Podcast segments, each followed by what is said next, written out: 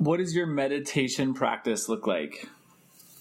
So it's changed over the years. Uh, when I first started doing meditation, I, I had a really hard time sitting still because I'd spent years and years abusing my body and my mind. Welcome to Becoming Legendary. That was Rich Decker, who joins us on the podcast this week to talk about his legendary story. Rich is a writer, he's the host of the Hero's Journey podcast, and he's a mindful entrepreneur focused on all things meditation and consciousness. Check out Rich's podcast when you have a chance. We'll have a link in the show notes. And without further ado, let's get to Becoming Legendary with Rich Decker.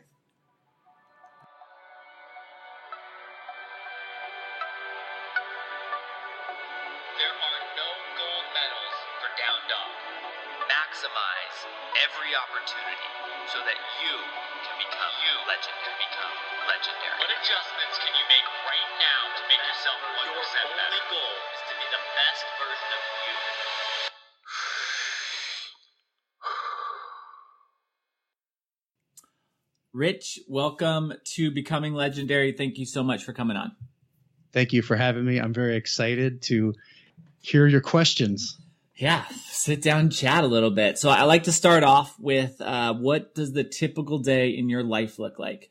Well, my days vary. There's there's certain things, though, that I do every day.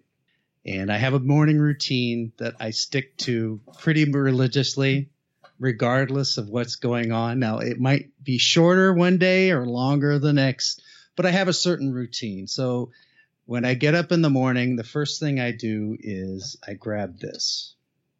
Now, this is called a Six Times Book. This is, comes from the Buddhist Tibetan tradition. I learned this from a geshe. And what I like about what, so what it is, is you, you, you get up in the morning and you write down things you're grateful for right off the bat. And then you go to your karmic management, they call it. So there's five things. It is kind of geared towards businesses, but there's five things that you do. Uh, what are you going to do today if it was your last day of your life? Uh, what are you going to do for your colleagues or your for your friends? Uh, what are you going to do to for your business? You know, how are you going to help your customers? Uh, three is how are you going to thank or appreciate, or how you're going to help your affiliates or people, companies you use. That could be anything. Like, like, so how are you going to, well, if you go to Circle K today, how are you going to handle that and be grateful mm-hmm. for Circle K? And then four is, uh, what would you do today t- to support the world? So I usually put stuff like recycle. I'm going to make sure I recycle everything. And then, so then you go through and you go through six times of the day. There's certain tenets, or there's ten virtues like respecting life, generosity, kind words, speaking truth. So you go through and it's six times during the day. You go in and you check that and see how you're doing. Um, mm. It's a bit of a challenge some days because, mm. you know, my schedule's all over the place and I'm yeah. often on the move. But I, I find it very helpful because it just keeps me on track. If you it, there's that saying, if, if you You can't manage something if you're not tracking it. So he's kind of like managing by tracking yourself. And at the end of the day, you write in how much yoga you did, meditation, how much time you spent T V, news, phone, computer, and then the three best things you did today and the three worst things you did today. So I pretty much do this book religiously every day. And then I do some breathing stuff in the morning. I have a uh, either pranayama or something like that. I do some breathing exercises. And then I do meditation every day. Now, the, the different things I do, and I, oh, I also try to do some type of movement. Okay. If it's not yoga that day, I try to go to the gym. I try to work in both. I've, I've really, I've always liked lifting weights, heavy weights, doing powerlifting type of stuff, and I still do, even though I, I just hit the big five oh. Hmm. I still enjoy lifting weights. Yeah. So I, what I found that works well with that is the yin yoga. So I like the yin yoga because yeah. it's the deep stretches. And so I always try to get some type of movement every day. But the one thing I do every day without fail, whether it's one minute or one hour, is I do meditation every day. Yeah. And for the all the, the things that I've done over the last few years, that's by far been the the most beneficial in my life is, is the meditation, just slowing down the mind and, and, and just not getting detached from my thoughts and, and just becoming a calmer person. But, you know, my days vary. I, I, I've got a few things that I got going on. So uh, I'm always driving somewhere. somewhere I'm driving somewhere. But that's pretty much a, a pretty typical day. What does your meditation practice look like? So it's changed over the years. Uh, when I first started doing meditation, I, I had a really hard time sitting still because I had spent years and years abusing my body and my mind uh, with uh, intoxicants and bad thoughts and our unhelpful thoughts. Let's don't say bad thoughts, but my thinking wasn't very helpful for me or anyone that was around me. So meditation for me was, was pretty tough. It was very difficult. So I first started doing sound stuff. I got into the binaural beats. I was introduced to the Robert Monroe and the Hemi-Sync.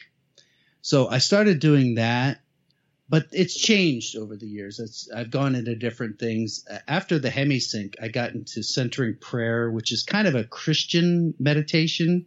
Okay. Uh, uh, it's basically you pick a word that has meaning to you, and when your thoughts get stuck in one certain area or you find yourself drifting, you just go back to that word. And it's kind of, you know, where you let everywhere, whatever your higher power is, you let that be the control.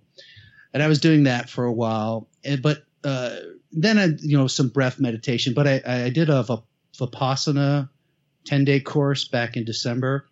So since that time, I've been doing Vipassana every day. Okay. So ten days of silence. Yes. That experience um, for for a lot of people sounds terrifying. What was what was that experience like for you? Uh, the, the ten days of not talking was the best part mm-hmm. for me. The hard part of that ten-day course, and I know a lot of people have done it, and some people are scared of it. I was scared of it too. The hard part for me was the pain, dealing with the pain.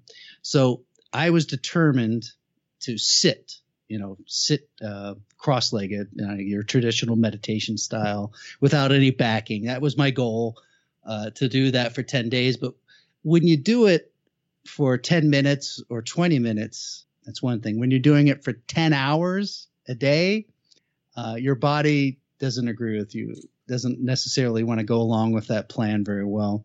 And everybody Everybody experiences pain. Even guys that are like, there were guys there were yoga instructors and all this. They, everybody, the pain is part of the process. But the thing for me is that the pain didn't end until day nine. Mm. So every day I was dealing with this pain in my hip and my back. And that was the most challenging part. But what was interesting about that is the Vipassana is it's taught over the course of the ten days. So on day nine, the morning of day nine, they give the last little piece of the Vipassana meditation. And when Goenka, who does all the talking uh, for the for the meditations, when I started doing what he said to do, I watched the pain disappear. Mm-hmm. It just went away. It just dissipated. It yeah. was it was amazing. Yeah. So I got to experience it firsthand how the meditation worked. So that was cool. If I were going to do it again, which I plan on doing again probably next summer, I would certainly, number one, bring a foam roller. Because, mm. again, you know, it just to get the – because you're not supposed to do yoga or anything like that, but you have to do some stretching. But I tell you, I I forgot my, my foam roller to bring it. I had it on my list, but I forgot to bring it. In those ten days, I must have thought about that foam roller ten thousand times. If I only have my foam roller. Oh, if my foam roller, even, my foam roller. Even better. I can save you. This is all you need right here. Lacrosse ball. Yeah. Better than a foam roller. Smaller, really? Travels with you everywhere, can get deeper.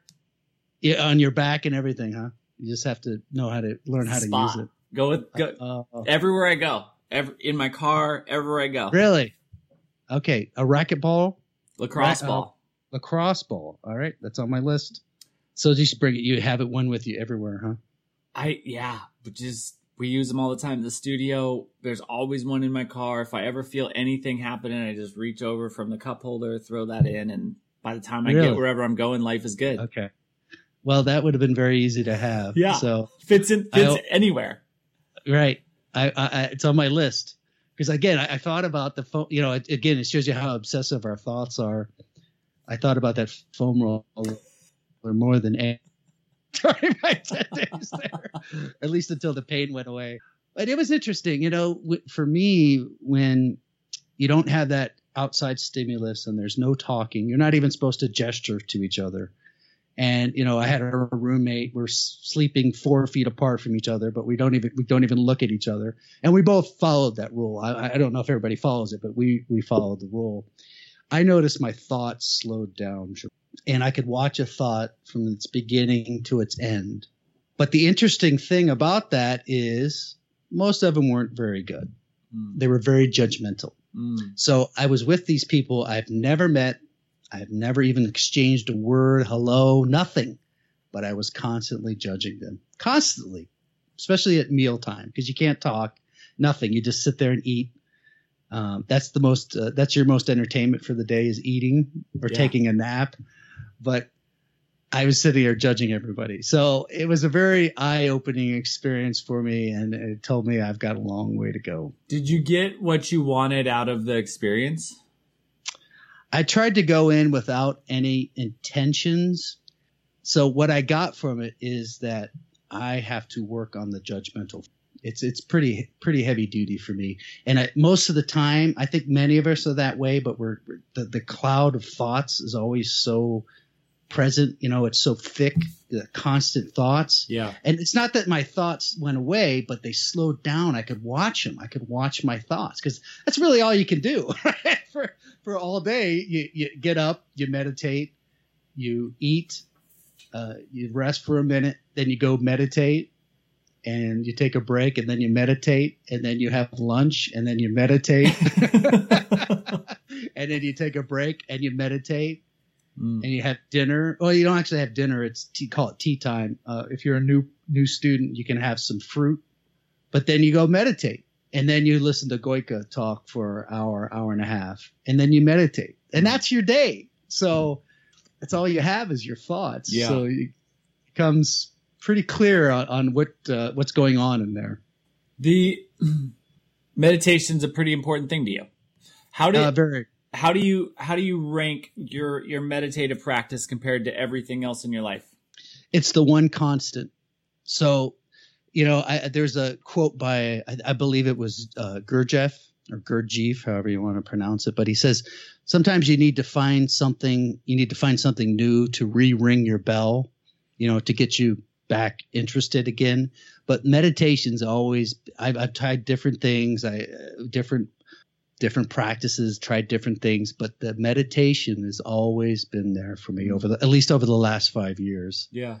Uh, it's always been the one constant. It's what keeps me grounded uh, as best I can, and it keeps this thing from uh, causing me more problems than it already does. I I have this uh I have this interesting idea that comes in and out of my life, which is that novelty is the enemy of depth. Mm-hmm. And uh, I think it's it's really easy for us to find the next new shiny thing, right? So meditation for a lot of people, when when they when they start to experience meditation, it's fun for three days, it's fun for seven days, it's fun for fifteen days. Uh, It's generally not that fun after forty days because they've built a wall of expectations around what the practice is going to be. And um, I th- I think that if we can remove the concept of, of our, what we know the experience is going to be and just sit down and approach each breath as if it's a brand new breath, because it is, uh, each experience can be ultimately insightful. How did you how did how did you overcome that the thing that, that most people fall away from the practice of? The redundancy just doesn't work anymore because it's not new and shiny anymore. How how did it become ingrained in your life? Well, it, it you know, ninety percent of our lives are our habits. Uh, we what is it? William James said uh, when it all comes down. I'm, I'm paraphrasing, but when you break a person down to the basics, they're, we're almost all habits. So it's just become a very ingrained habit for yeah. me. But I have I have experimented where I didn't do it for a, a short time, and I noticed that the changes within myself. Mm. So how I keep that redundancy up is I know that if I don't do it, problems will ensue. Yeah, uh, the the old Rich will make an appearance in yeah. some form or another. It won't be the same as the old Rich, but he'll come back and he'll cause problems. Yeah. Yeah. The the number of days that it takes to to develop a habit is supposed to be right around forty. So for for those of you out there, if you can get to that forty mark, uh, then then you have a really a really great way to do that, to do the practice of taking a break and seeing how how you've changed. Um, don't take a break for meditation. It's not worth it. No, not an extended break. Not an extended one. You know, even if it's just five minutes a day, just, yeah. just just do something. Just sit still and watch your thoughts and disconnect from them. Yeah. And, and just learn that, you know, that saying, I'm not my thoughts. When I first heard that, it sounded really silly to me, mm. but because I was my thoughts. Mm. But what you realize is that you're not your thoughts. Yeah. I mean, they're there. They're a part of you. It's coming from your, you know, the synapses firing in your brain, but it's just a, it's like a, something that the brain does. It just creates thoughts. Yeah. But that, but that's not necessarily you. Yeah. Who, who we are is a pretty interesting question. Um, sure. Right. If we're not, if we're not our brain, if we're not our thoughts, then we're not our brain. And if we're not our brain, who, who are we? Uh, it becomes, it becomes, I think, a scary concept for people. Right. And, um, The the logistical approach to life that we've become really fascinated with, the scientific uh, measurable component to life that we've become really fascinated with, provides an awful lot of insight, but it also builds barriers between um, new concepts and ideas. Because if everything must be measurable, then uh, we we we miss out on perceiving things that are beyond our, our current capacity to measure. Sure. So the curiosity, the, you know, for some, some of these things, uh, science is caught up to, I guess, a lot of things in Buddhism that uh, has been taught for a couple thousand years. Science is kind of caught up to that. And I think the, the, the, they, the Buddhists gain that insight from just being still and quiet and, and, they've gained that. But yeah, I think I, I, you know, I'm a big, I'm a big fan of science. I always like to have things backed by science, but it, you know, it does take a bit of a, you know, Einstein said imagination is more important than knowledge. So if it's just all science, you kind of lose the imagination a little bit. Yeah. I, I, I was a, a, a staunch requirer of science. Um, until I started experiencing things that couldn't be proved with science. And then uh, I, I I was able to shift my perspective a little bit. So meditation does some interesting things for you. Can you give me an example of something that couldn't be explained by science? Yeah. Um, so these malas that I have on right here, if you hold them over a positive pranic food, they spin clockwise. If you hold them over a negative pranic food, they alternate side to side, they don't spin. And if you hold them over a negative pranic food, they spin counterclockwise. I, I would love, I, I would love to say that they don't do that, but um, they do do that. So they resonate with some pranic energy in food. I I can't explain it, but I can I can demonstrate it. So do you think that there's a science that could could prove that or could explain it?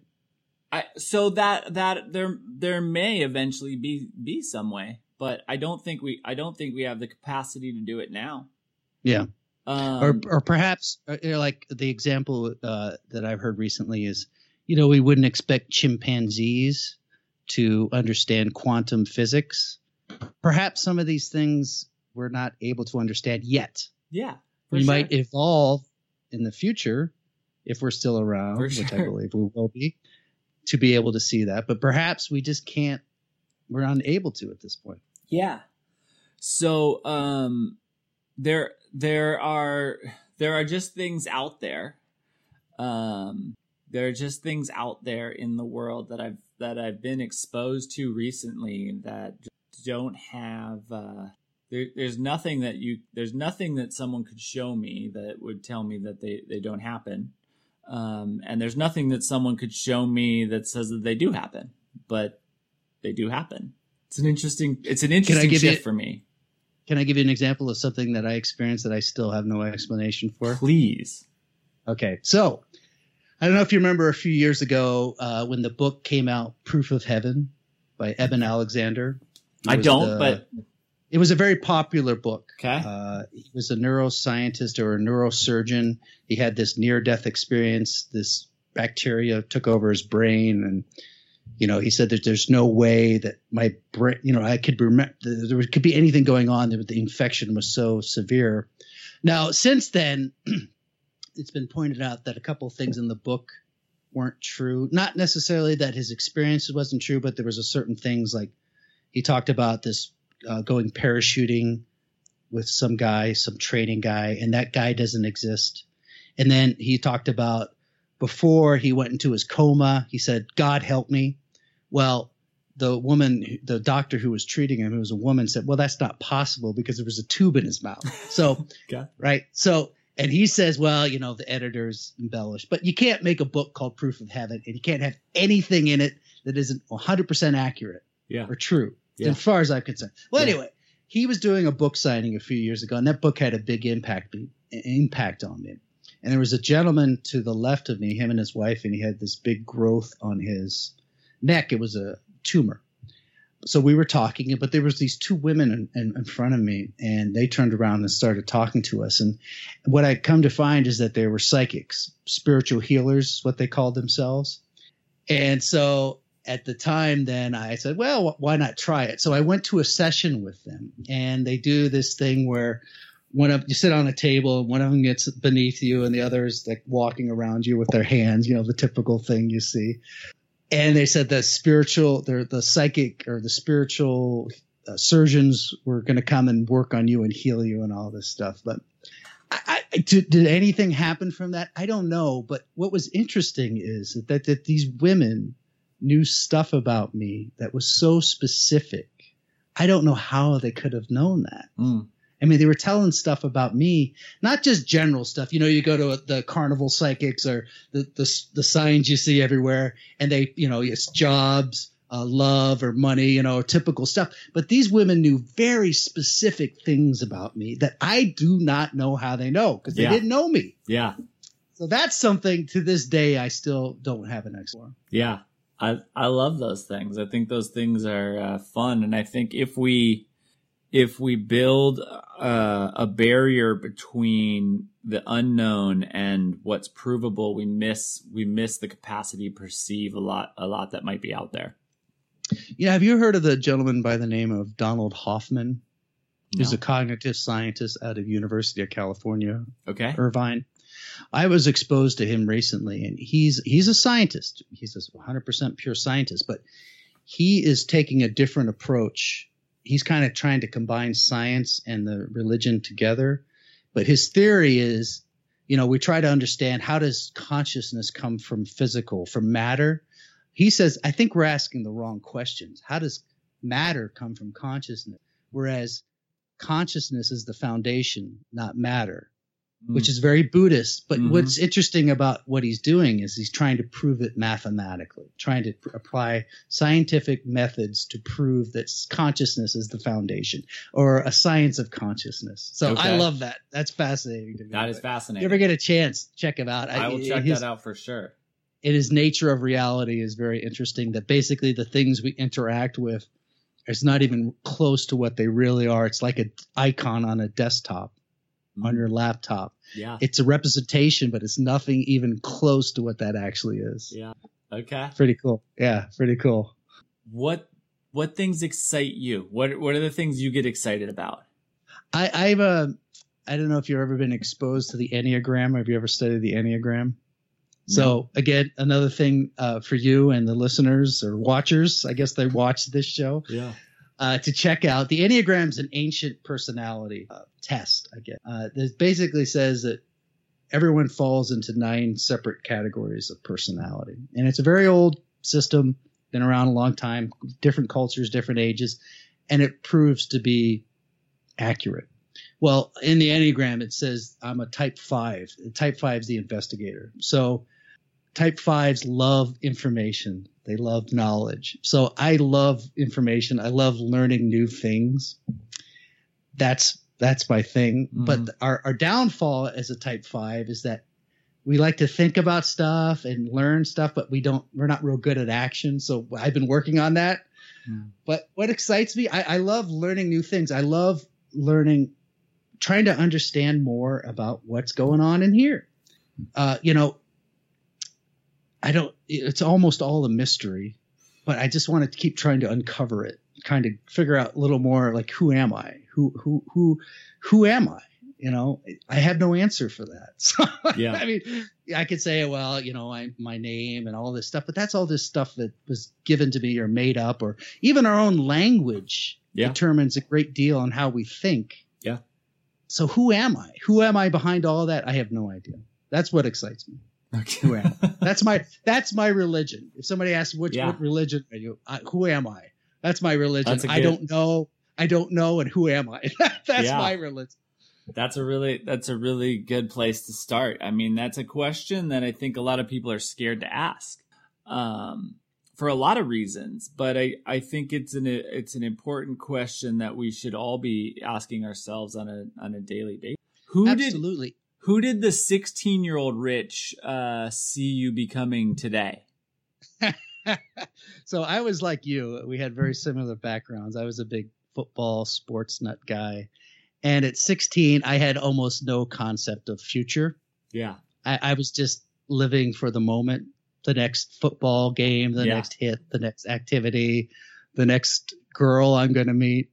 I had almost no concept uh, of the future, almost none. Uh, I kind of just winged it for the most of the time. Uh, you know, I always... When I was a real kid, a young kid, I was really into to Kiss. Okay. so, so I wanted to be Ace Frehley, which sounds silly. I don't even play an instrument, but uh, I wanted to be, you know, a rock star or something. But, you know, when I was sixteen, I had almost no idea of what I wanted to do. I just lived by the seat of my pants. I was in high school. Uh, I was going to go to a, a technical school to learn how to fix computers, but I got a... a Uh, small college in Colorado, which may, you may know of, Adams State College. Okay, yeah, uh, sure. Recruited me. Yeah, and said, "Hey, oh, I can keep playing football. All right, well, I'll go there." Cool. And then I was there a year, and I got the hell beat out of me. I got a pretty bad concussion, and I said, "Well, I don't think this is going to work anymore. This is not. This is not. I'm not going to be a professional football player." Yeah. Uh, this. You know, I, I had a knee injury. I got that concussion. I said, ah, this is enough. So I, I wandered around. What am I going to do? And I'm like, oh, I have friends that go to Colorado State University. So I transferred to Colorado State University, and I had a great time. Uh, I had an interest in psychology. Again, I, it, it came back to trying to understand who I was, even from a young age. But I just drifted into that because I didn't know what I wanted to do. So I, I, I've been a drifter for a long time. It's only been recently that I've gotten a solid interest in something and had a uh, pursuit, kind of where the blinders are on and keep moving forward. But honestly, the the sixteen-year-old Rich was a drifter, okay. as, as as Napoleon Hill describes it in uh, his books. Who who had the greatest who had the greatest influence or impact on you? Is there a mentor or someone along the way that brought you from sixteen-year-old drifter to now? Uh, at that time, I had a our football coach in college who was his name John Burke. He actually lives here in Arizona somewhere, or he did. I don't know. He would have, I would say, as a young person, he had the biggest influence on me because uh, Coach Burke was like a was like a Marine drill sergeant. You know, all coaches are, are can be tough, but this Coach Burke was really tough. Okay. I mean, we we I was in the best physical condition I've ever been in, and and he he was he was very very difficult, very challenging. It taught me discipline, and it taught me that there's more that I can do than I think I can, that my body can do more, I'm capable of. And really, more than anything, you just established discipline in my life. I got some self-discipline from that. So I would have to say, as I look back now, as I'm, I'm as I'm getting older, uh, he clearly uh, was a big influence on me. You know, my my my mother was a stay-at-home mom, and my dad worked a lot. He worked all the time. He worked sixty, seventy hours a week, and when he was home, I was I didn't want him to be, or I didn't want to be there. My father and I didn't get along very well. So I'd have to say probably my high school football coach. Okay. Was there any was there any lesson, or was it, hey, you're strong enough to get through this? So he would always say, and my father used to say this actually, but I, I, I remember John Burke saying it more. He used to say, if you're going to do something, do it right or don't do it at all. So that's what I carry with me today. Okay. Now that has some negative connotations too, right? Because sometimes there's things I can't do right because I don't know how to do it. Yeah. So in my journey now, I there's something every day I have to learn new. Mm. And uh, so I can't always do everything right, or there's mistakes. So I can beat myself up if I'm not doing something quote unquote right. But I still think that that's a good base to start with. If you're, if I'm going to approach something, I'm going to do something, approach it with doing it right or don't do it at all. Do you, do you read a ton? Is uh, a lot, a lot. A lot. Okay. I don't read as much anymore. I listen. I love mm. Audible. Okay. I listen to books all the time. I'm uh, right now I'm listening to Mastery by Robert Greene. Do you ever get into fictional books? Not much, but I need to start, because if you want to be a good writer, which is part of what I do with writing, you need to read.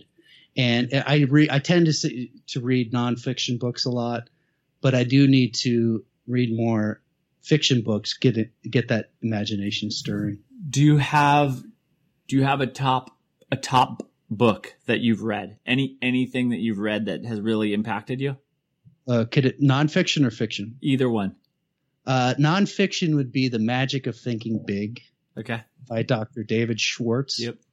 It was written in nineteen fifty-six, so the language is a bit dated, mm-hmm. and some of the ideas are a bit dated, but that book had a huge impact on, huge impact on me. I actually heard, heard about it from reading Tim Ferriss's four-hour Work Week. He talks about it as his favorite book that he carries around with him all. Like your racquetball yeah. or your lacrosse ball, he yeah. carries that book around with him yeah. all the time. Because you have to go back and, rem- and and and refresh it, but it's something that's so simple, right? You're reading it, and you're going, you're thinking, why haven't I been doing this? Mm. But it's just a way of changing how you think about things, how you think about yourself, and how you think about things. As far as a, a fiction book, it still is going to be The Stand from Stephen King. Mm. When I read that book in high school, man, that blew me away. That was a nonstop book. I, it, that book's like eight hundred pages. Yeah, it's I a giant book. Reading. Yeah, I couldn't stop reading it. Who would be the most boring fictional character that you could ever meet in real life? That's a question. The most boring fictional I think character. It's an interesting question, because some like it's a fictional character, so someone had to create them, but still they're not all that interesting. I'm tr- I'm trying to think of somebody from the from the Harry Potter from the Harry Potter world oh. that would, that would bore me, and I'm sure there's someone in there. Oh, my goodness. That is a hard question to ask, to answer. That's a great question. That's Think a great add, add that one to your list. Yeah, we, we'll have to come back to that one. so, let, so let my subconscious work on it. Yeah, that's perfect. That's perfect. You're you're fifty. Uh, unfortunately, yes. No, unfortunately, at all. Unfortunately, unfortunately. Well, you know, turning fifty for a man is a, is a in our culture is kind of this big thing. I'm glad I made it to fifty, but uh, it's still weird to think that I'm fifty. I, yeah. I, I don't think fifty, whatever that is. Yeah. You don't look fifty. Well, thank you. What's the, what, what are the best and worst purchases you've made in fifty years? Oh, the worst purchase, the best purchases. And the, boy, these are so good questions. They're such good questions. I would say the best purchases I've made are the books mm. I've bought over the years. And like I said, now I do Audible. Yeah, uh, I get more from the books I listen to and and have read. Those have been my best purchases. The worst purchase would probably have been a Dodge Aries K I bought when I was eighteen. Yeah. I feel like those young car purchases are pretty easy to be the worst purchase that you make. You learn a lot with those. Well, you know, at that time, uh, the U S car industry wasn't exactly putting out good cars. Yeah. And so I was constantly at the repair shop with that car. Yeah. So, yeah, it's a good way to learn a lesson. I think they make better cars now, but I always drive a Toyota. I wouldn't know. Yeah, be safe. Uh, in our world today, in our in our non-Harry Potter world, our Muggle world, if you will, what's the closest thing to real magic? Well, I, I'm fascinated by this idea that uh, uh, of Donald Hoffman's, that, and, and not just his, but the idea that we're that this what we call reality. There's a good possibility that it's not real, not that, or in other words, we're living, we're actually living in the matrix mm. in some way, some form. And the idea that, that, you know, I want, I want, I'd like you to prove to me that we're not in some holographic game from year twenty-six twenty-six. Well, you can't, mm. you couldn't come up with stuff that says we're not, but the idea, what's magic to me is from where we were, say, five thousand years ago, or even five years ago to where we are now, that's that's magic, mm. right? What's, what's magic about it is what's possible. So all the things we have now, this device we're speaking through, this this wireless thing that's happening now, we could have had that five hundred years ago, but mm-hmm. we didn't. Mm-hmm. Why? Because we didn't think that way. Mm-hmm. We didn't think it. We didn't think that way. So that's what's magic to me is mm. we can create things from our thoughts and from telling stories. And then if you believe some of the reality, uh, nature of reality people like Donald Hoffman, we create this. We create it. We literally create it. Right. So it, as an example, so let's say when humans weren't around or our ancient ancestors millions of years ago weren't around, it wasn't that there wasn't a world, it was just very different than mm. what it is now, because whatever creatures or whatever beings were perceiving it then perceived it differently. mm. That's what's magic to me. So what is possible? What is possible? mm. It seems that the uh, possibilities are unlimited. Yeah, it's limitless. It It it's a very it's a very interesting thing, and I think that goes back to the concept of we're limited by what we know, right? So if if we re, if we release all the things we know, our capacity to expand uh, opens up infinitely. That's a good thing. That's awesome that you said that. That is so true. So it's a matter of letting go, right? So that's why meditation's important too. You let go of what you think you know, and you open up yourself to what you don't know. Yeah. Or you try to be a contemplative thinker. You take what you know, don't know, which is always much more. Yeah. And you try and just let that combine and just be. And you create whatever comes from that. And yeah. It changes. And it always. Yeah. So I would I would say uh, in general, present leadership aside, uh, a human intellect is at the highest levels of all time.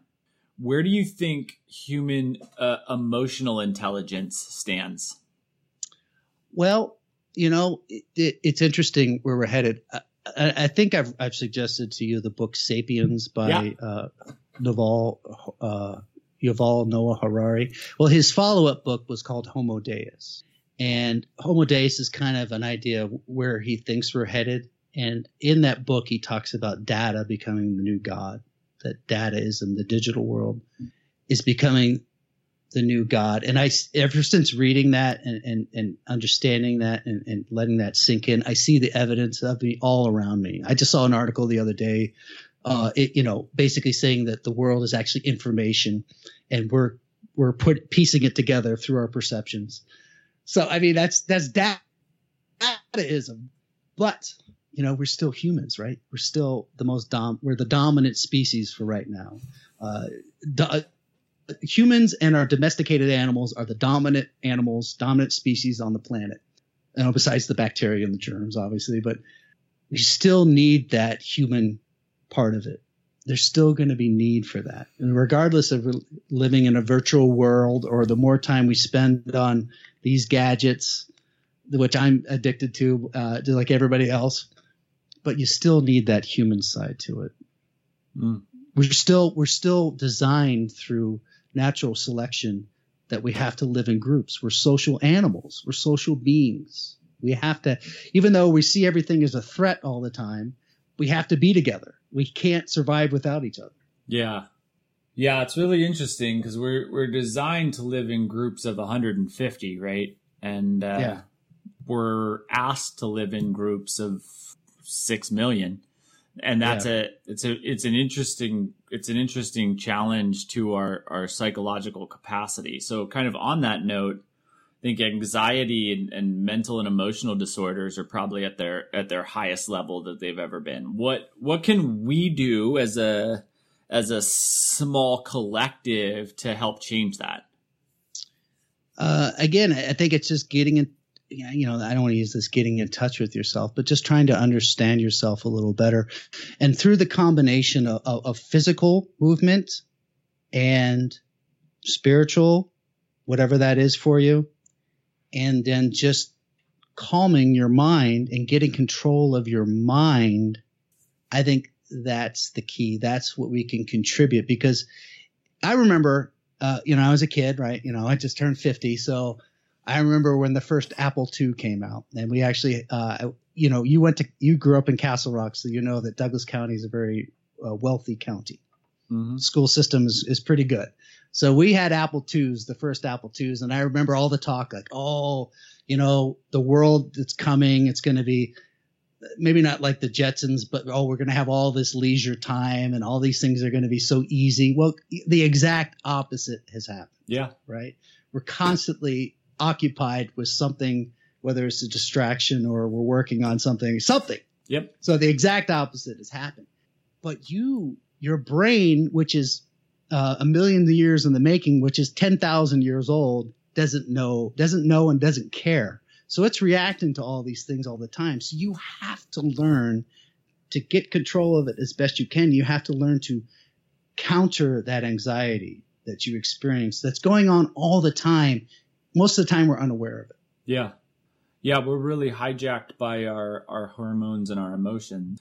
Um, And and at the same time, we we can we can shift those, and, and we really do have the capacity to, to flex and and flow both of those within our within our own systems.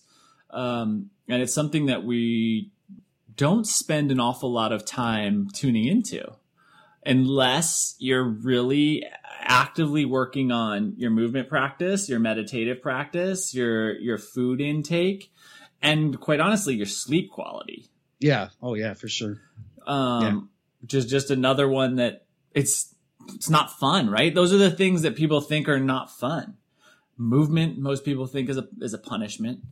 Uh, meditation, most people think is boring. Sleep, most people think is boring, and food, most people think tastes terrible. Um, at least the good stuff. So it's, or it's bad for you, right? yeah, yeah, yeah, yeah. Don't eat this. Don't eat that.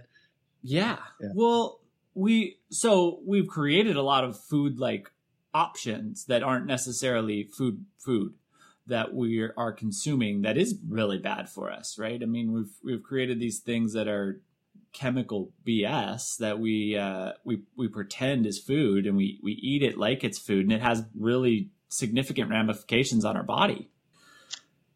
Yeah, I try to I try to remember, and I'm listen. I'm just as guilty as everyone else. I love sugar, all that stuff, right? It all tastes good. Yeah. But when I'm eating something, I, I try to remember. Wait a minute, what I'm eating becomes me. Yeah, literally. Do I really want? Do I want that to become me? What yeah. I'm eating? Probably not. yeah. Probably not. Now, sometimes I don't listen. I eat it anyway. But uh, yeah, it's interesting. You know, it, I think uh, for like yourself and, and Vitality and, and the other people that uh, I, I've met through uh, you and, and the people I've met in general over the past five years, uh, I think that's going to become ever more important as we move forward, because it's hard to predict what's going to happen. Where we're at right now with this exchange of information, It'd be like going back to when the first printing press was made and saying, okay, what's going to happen? Nobody could have known. Nobody could have known. So For sure. What's what's happening now? We have no idea where this is taking us. For sure. And and the thing we have to keep in mind too is whatever's going on environmentally, whatever you believe, something's happening. Yeah. Whether it's by the sun or global warming or carbon emissions, whatever, you know, we have to take that in consideration. But regardless, people are still involved, and you have to get control. You have to have movement. You have to have attention to, you know, slowing the brain down, slowing your thoughts down, and getting detached from those, and, and just trying to live a more calmer, peaceful life. Yeah. Last two questions for you. Okay, good. Very good. I love it. This is very good. Thank you. This has been great. Yeah. If you, I could talk about this stuff all day. Me too. Yeah. If you could know the absolute truth to one question, what, what would the question be that you would ask? That's a pretty simple one. The one that everybody has been asking since the dawn of questions, whoever, however long that ago that is. Uh, what happens when I die? Mm. Is that the end of me? And the reason I say that, as you mentioned, I turned fifty. Now, some oh, fifty is the new forty, perhaps, and we're living longer than we ever have. But the reality is I'm closer to the end than the beginning, mm-hmm. statistically speaking. Yeah. And what's important, too, is to remember it could all end at any moment. Any moment this could end. More important, any second. More important, I think, is remember it's going to end. Right. It's going it's to end. It's not an option. Right. There's no getting out. I know that the uh, many of the billionaires like Peter uh, Thiel and all these guys are really heavily into longevity of life and, you know, living infinitely or putting your consciousness into a computer or whatever. But it's going to end someday. There's yeah. no escape. Nothing lasts in the universe. Nothing lasts. Nothing. That's the right. Even if even if you figured out a way to live indefinitely, the universe is also going away. Right. So, so it's all going away. Everything see, is going away. That that's the issue I have with the with the afterlife and, and people believing in a heaven or whatever. So if, if if if I supposedly have a soul, which I'm not saying I don't, but if I supposedly have a soul, that means it's something everlasting. Well, nothing in the universe is everlasting. Nothing. Yeah. So how could I have this everlasting soul? I don't know. Uh, that's the one question I have is what is there something after I'm gone, or is this it? And I'm okay with either one. Yeah. I'm okay. You know, again, I think part of the meditation and learning to just calm your mind and getting a little more grounded and centered is that, you know, like you said, it's going to happen anyway. So what am I going to, what am I worried about? I, the only thing I hope is it's not too painful. That's it. Yeah. But I'm okay. I'm okay. If it, if it were to end today, uh, you know, what am I going to do about it? There's nothing we can do. I right, think right. I, I was reading a headline of an article, and it was about um, it was about Kate Spade and Anthony Bourdain offing them. And the headline of the article was like, two celebrity suicides, what we can do to prevent deaths. And I thought, not much, not much we can do on that. We're we're all it's a hundred percent successful. So yeah, right? we're yeah. we are going one way or the other. That is a silly title for an article. It was. I, it's a very. It's a very it? interesting. I think it's almost insulting to, to people that struggle with, with sure. depression. Yeah, it's almost insulting to them. It is. It is. It is insulting, and it's also nonsense. It's just. Yeah. We're the the concepts. Uh, the concepts that we've created around death are um, interesting and and unique to. to individual societies, right? Like every, every individual culture has their own, their own origin story and their own kind of cyclic, cyclic story around death, whatever, whatever that may be. They all have their own different paths and angles and twists and turns, but they, they tell their stories in, in different and unique ways.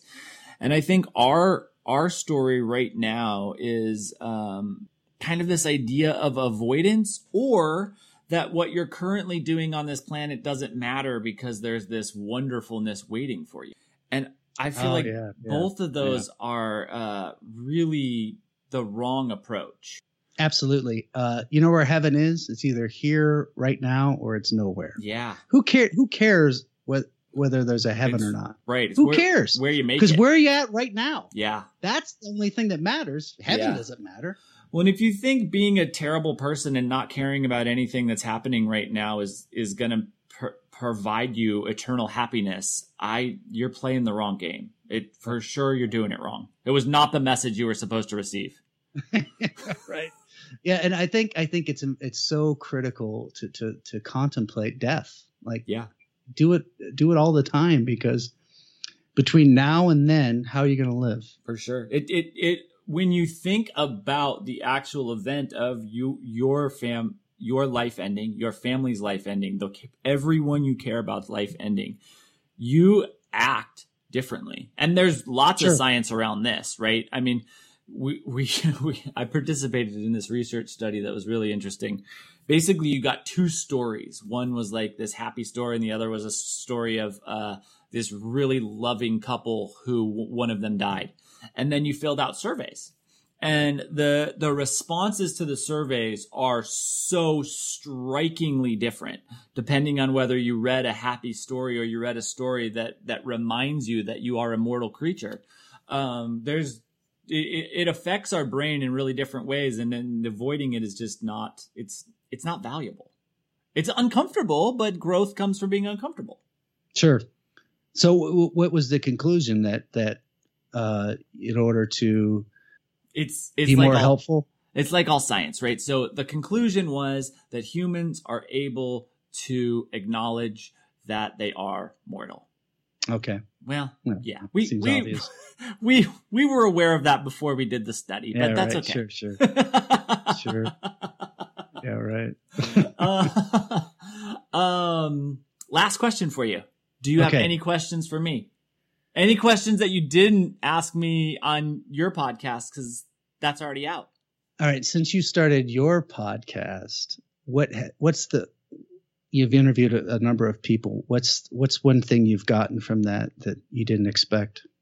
I think I've gotten more than more than anything else is just the vast scope of unique perspectives that all are uh, doing something to make the world a better place, right? And I think we are uh, that idea, that concept is something that gets made fun of, right? Because every startup, every tech company, they're all going to make the world a better place. But there are these, these little, these little tiny things of people who want to make the world a better place. And my reality is we need to create collective hubs for those people, because the more people we have who have that same goal working together, even if they're working towards uh, different approaches, the, the more intermingling of those ideas, the better chance we have to actually make an impact on what's happening around us. That's fascinating. You know, I think that's, that's important. Is that something you're working on? We're, we're always working on everything. Right. Sure. Because I think I think instead of worrying about Trump tweets and all this other yeah. nonsense we get caught up in, we all should try to be like Elon Musk. We should all be trying to get to Mars. Yeah. Every yeah. single one of us. That's Seriously. running away from the problem a little bit. No, I'm talking about I know what you're saying. the imagination. yeah, I'm talking I know. about the thinking. I know. I'm not talking about actually doing it. I'm talking about I know. thinking that way. Yeah, you're right.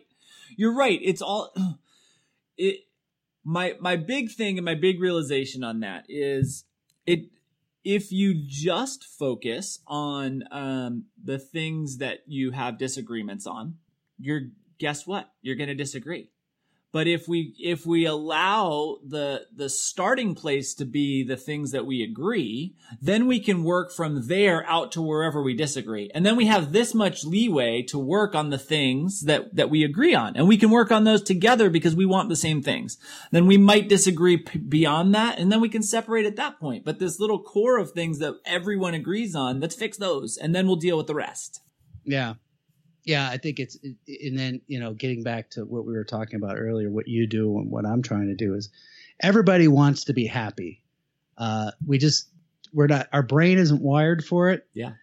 And uh, most of us don't know how. We seek stuff outside ourselves. Yeah. And it, it's all internal, man. It's all, it's all, it's all in here. Yeah. Right. Yeah. Th- that there is no happiness outside of you. It's all internal. So even if you disagree with someone, or, or you have, like, you see things differently, uh, there's a, probably a good chance you're wrong.